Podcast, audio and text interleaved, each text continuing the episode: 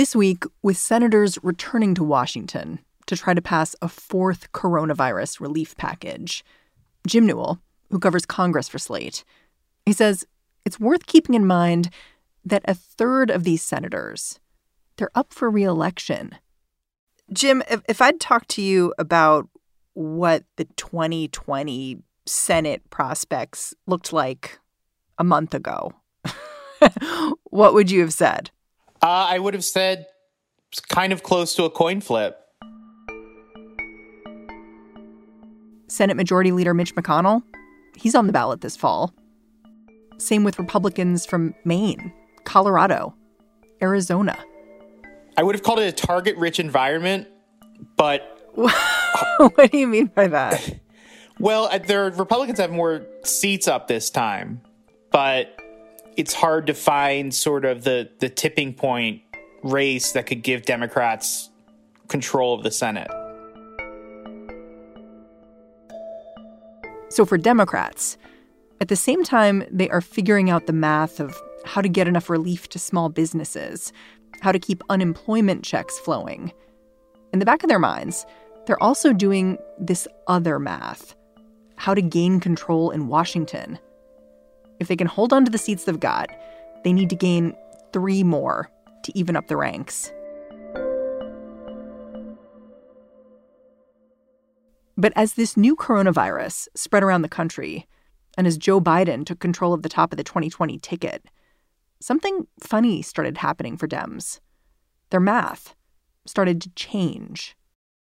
The whole reason we are talking about Democrats potentially having a shot at flipping the Senate, which seemed not so long ago like a distant, almost fantastical dream, it all comes down to money, right?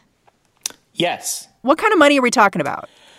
Well, I mean, one example is uh, Mark Kelly, who is uh, the astronaut husband of Gabby Giffords, the former congresswoman.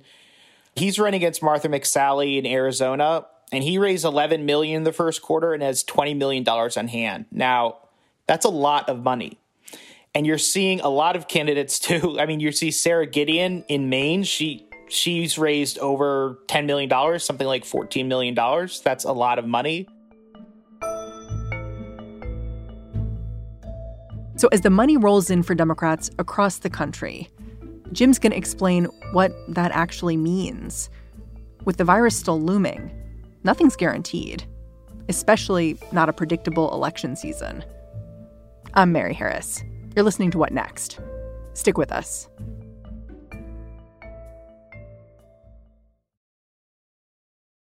This episode is brought to you by Discover. When it comes to your finances, Discover wants you to know they are the credit card that is always there for you.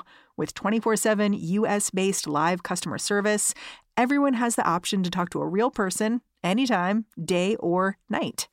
Yep, that means no more waiting for quote normal business hours just to get a hold of someone. We are talking real service from real people whenever you need it. Get the customer service you deserve with Discover.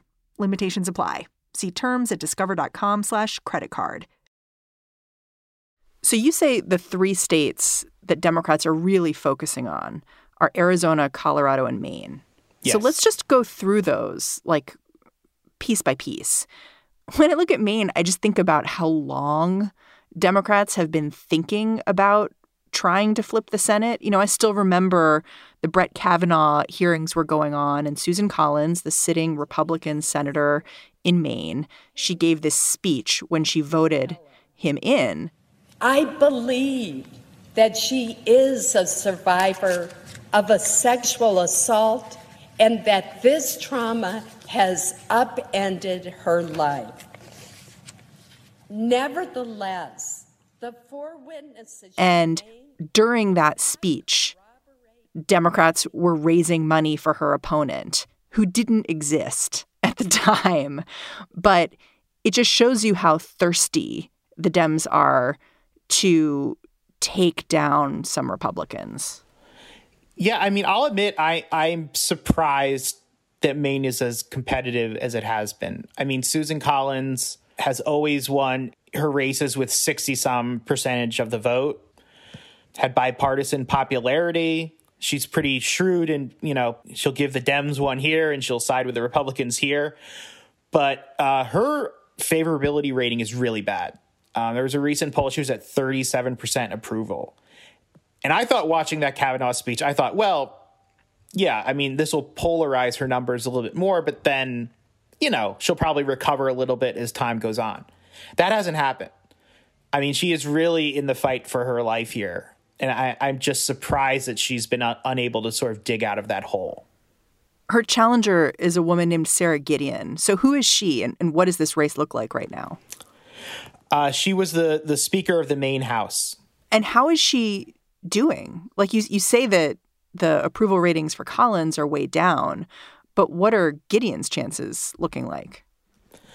I mean, most of the handicappers have it as a toss up right now, just because even even though Collins is underwater, she's going to have a lot of money behind her. And Mitch McConnell, you know, after that Kavanaugh vote that Collins delivered, says that saving Susan Collins would be his number one priority. So if you look at the polling, it's it's pretty, you know, in a dead heat. Um, we'll see how that progresses going forward. But I, I really thought going this cycle that it was another pipe dream for Democrats hoping to take on Susan Collins. Um, but it, it, really isn't. I mean, she is absolutely vulnerable. Hmm.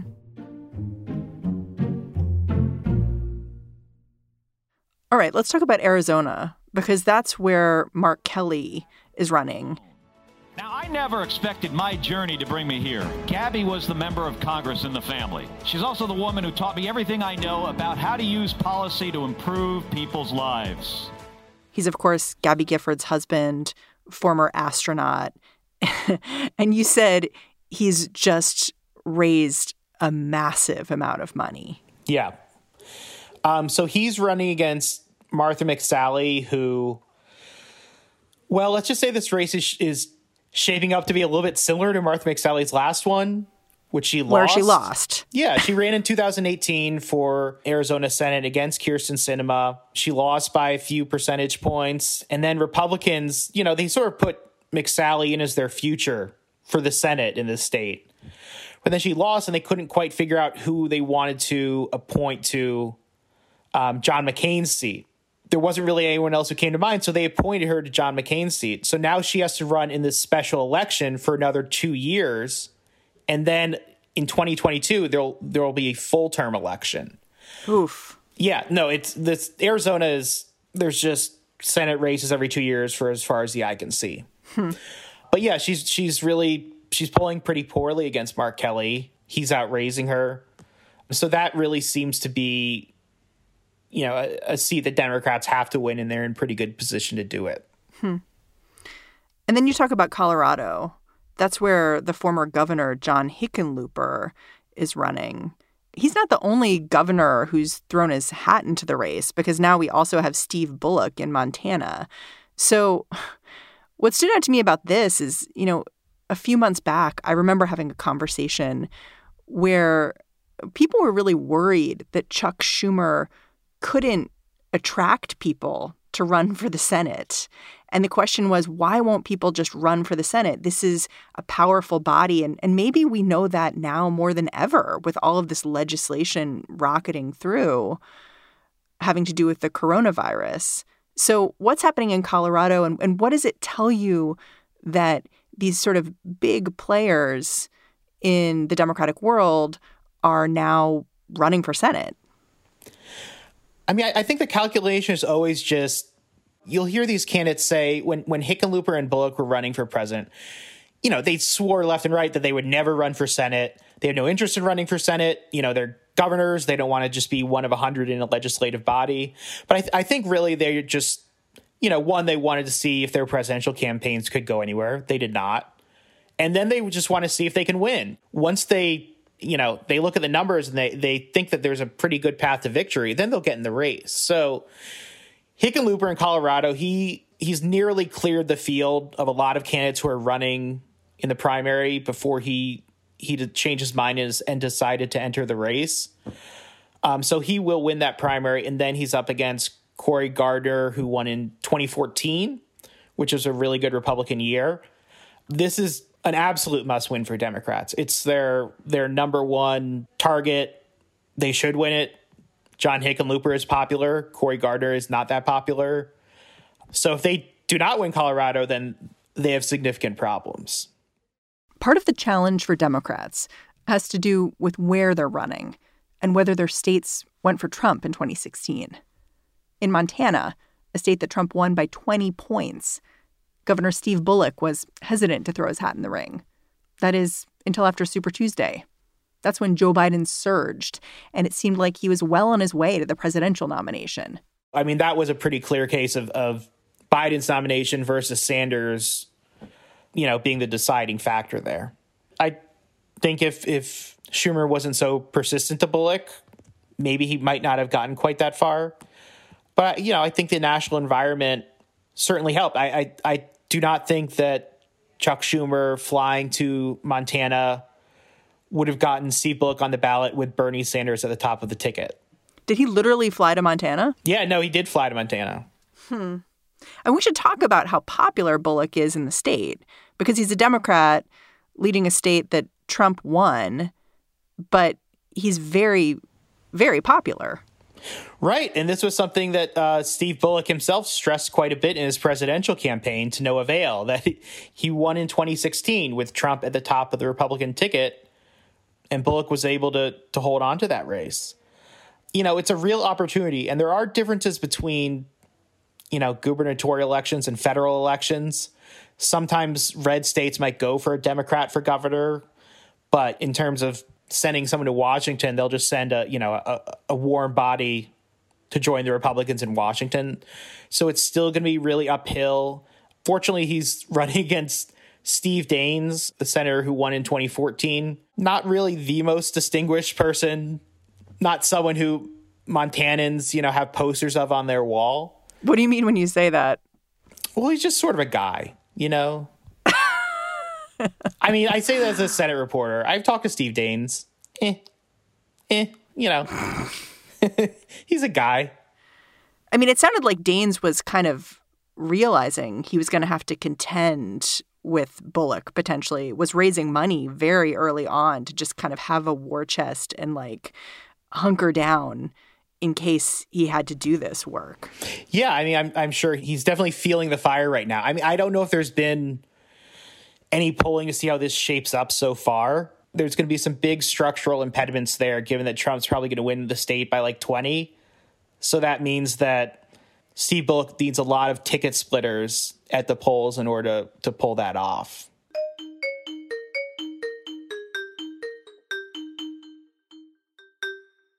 So let's talk a little bit about the liabilities for Democrats, because it's not just that they're looking to pick up seats they may also lose seats. And, and I think the seat that most people are talking about is Doug Jones in Alabama, but there are others. Yeah, I think Doug Jones is is I mean, he's in another league. I think he's the most likely US senator of either party to lose his seat this year. Why why is that? Is it just that you know, he was uh, it, it just happened that he ran against an especially weak candidate in Roy Moore last time. Yeah, a, a, a historically weak candidate in a special election environment. I mean, I mean, Doug Jones was a very good candidate too.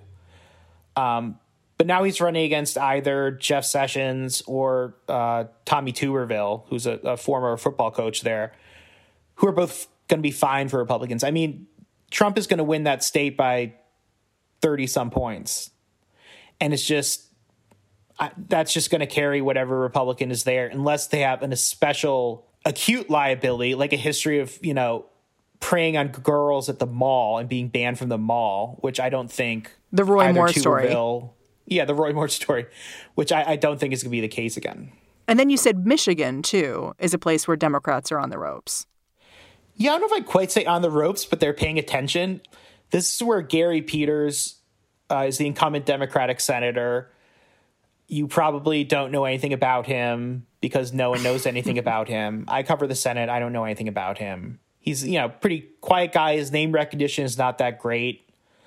Even in Michigan, I know Republicans have been running a lot of joke ads, you know, calling him Jerry Peters, which isn't especially funny, but they're just making a joke about how people don't really even know the name of the senator. Um, and he's running against John James, who ran for Senate in 2018 against Debbie Stabenow. He lost by about five percentage points, which is pretty good in an overwhelmingly Democratic year against a, a pretty strong incumbent. He's running again against Gary Peters. So that's definitely one that Democrats are watching closely. It's weird that they're running an ad making fun of his name when the person they're running against him is named John James, right. which just doesn't sound like a real name. Right. I don't know. They're like the Republicans are tapping into something there about just the the essential blandness of Gary Peters, but it's also not a very uproarious joke that they're going with. So they need to workshop it a little bit more.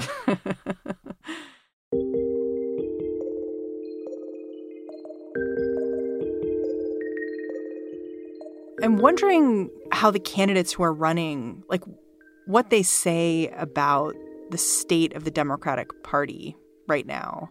Like are are these candidates indicating where the party's going at all?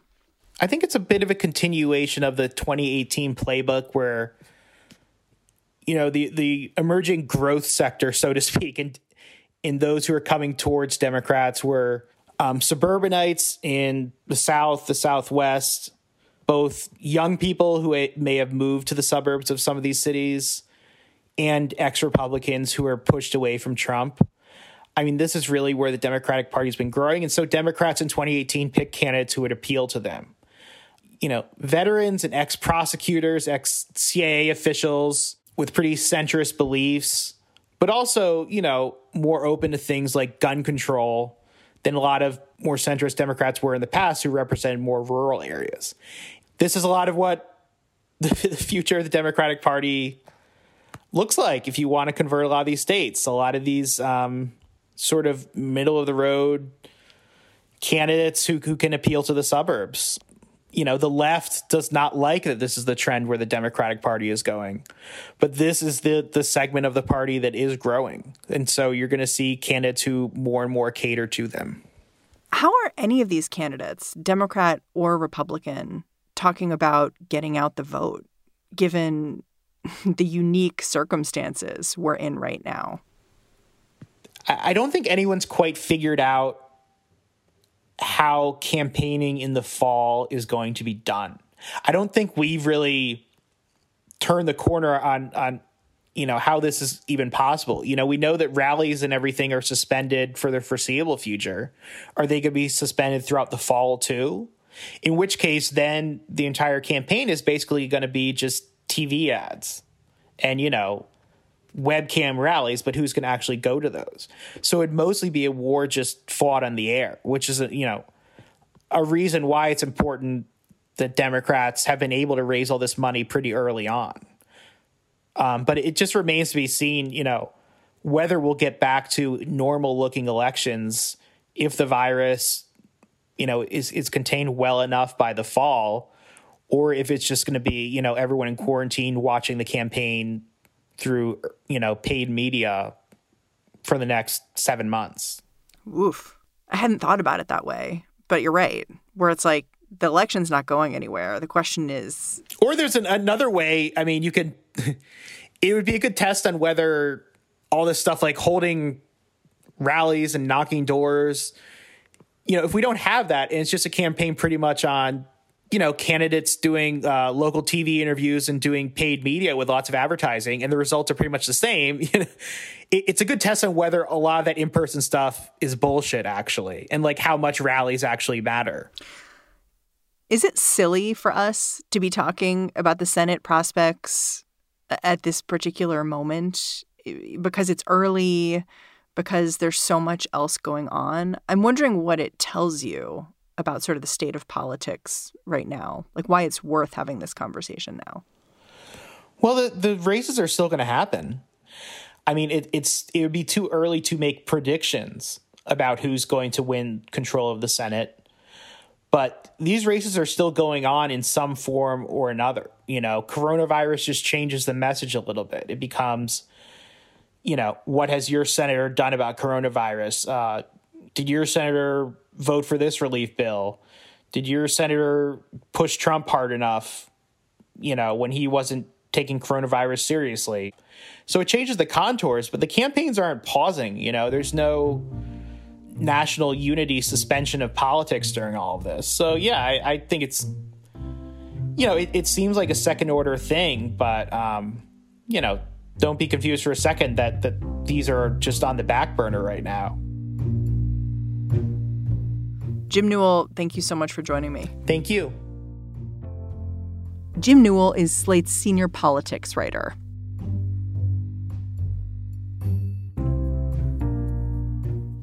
And that's the show. What Next is produced by Daniel Hewitt, Mara Silvers, Jason DeLeon, and Mary Wilson. I'm Mary Harris. You can find me during the day on Twitter. I'm at Mary's Desk. I'll talk to you tomorrow.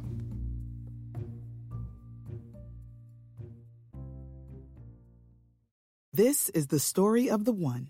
As head of maintenance at a concert hall, he knows the show must always go on. That's why he works behind the scenes, ensuring every light is working, the HVAC is humming, and his facility shines. With Grainger's supplies and solutions for every challenge he faces, plus 24 7 customer support, his venue never misses a beat. Call click grainger.com or just stop by. Grainger, for the ones who get it done.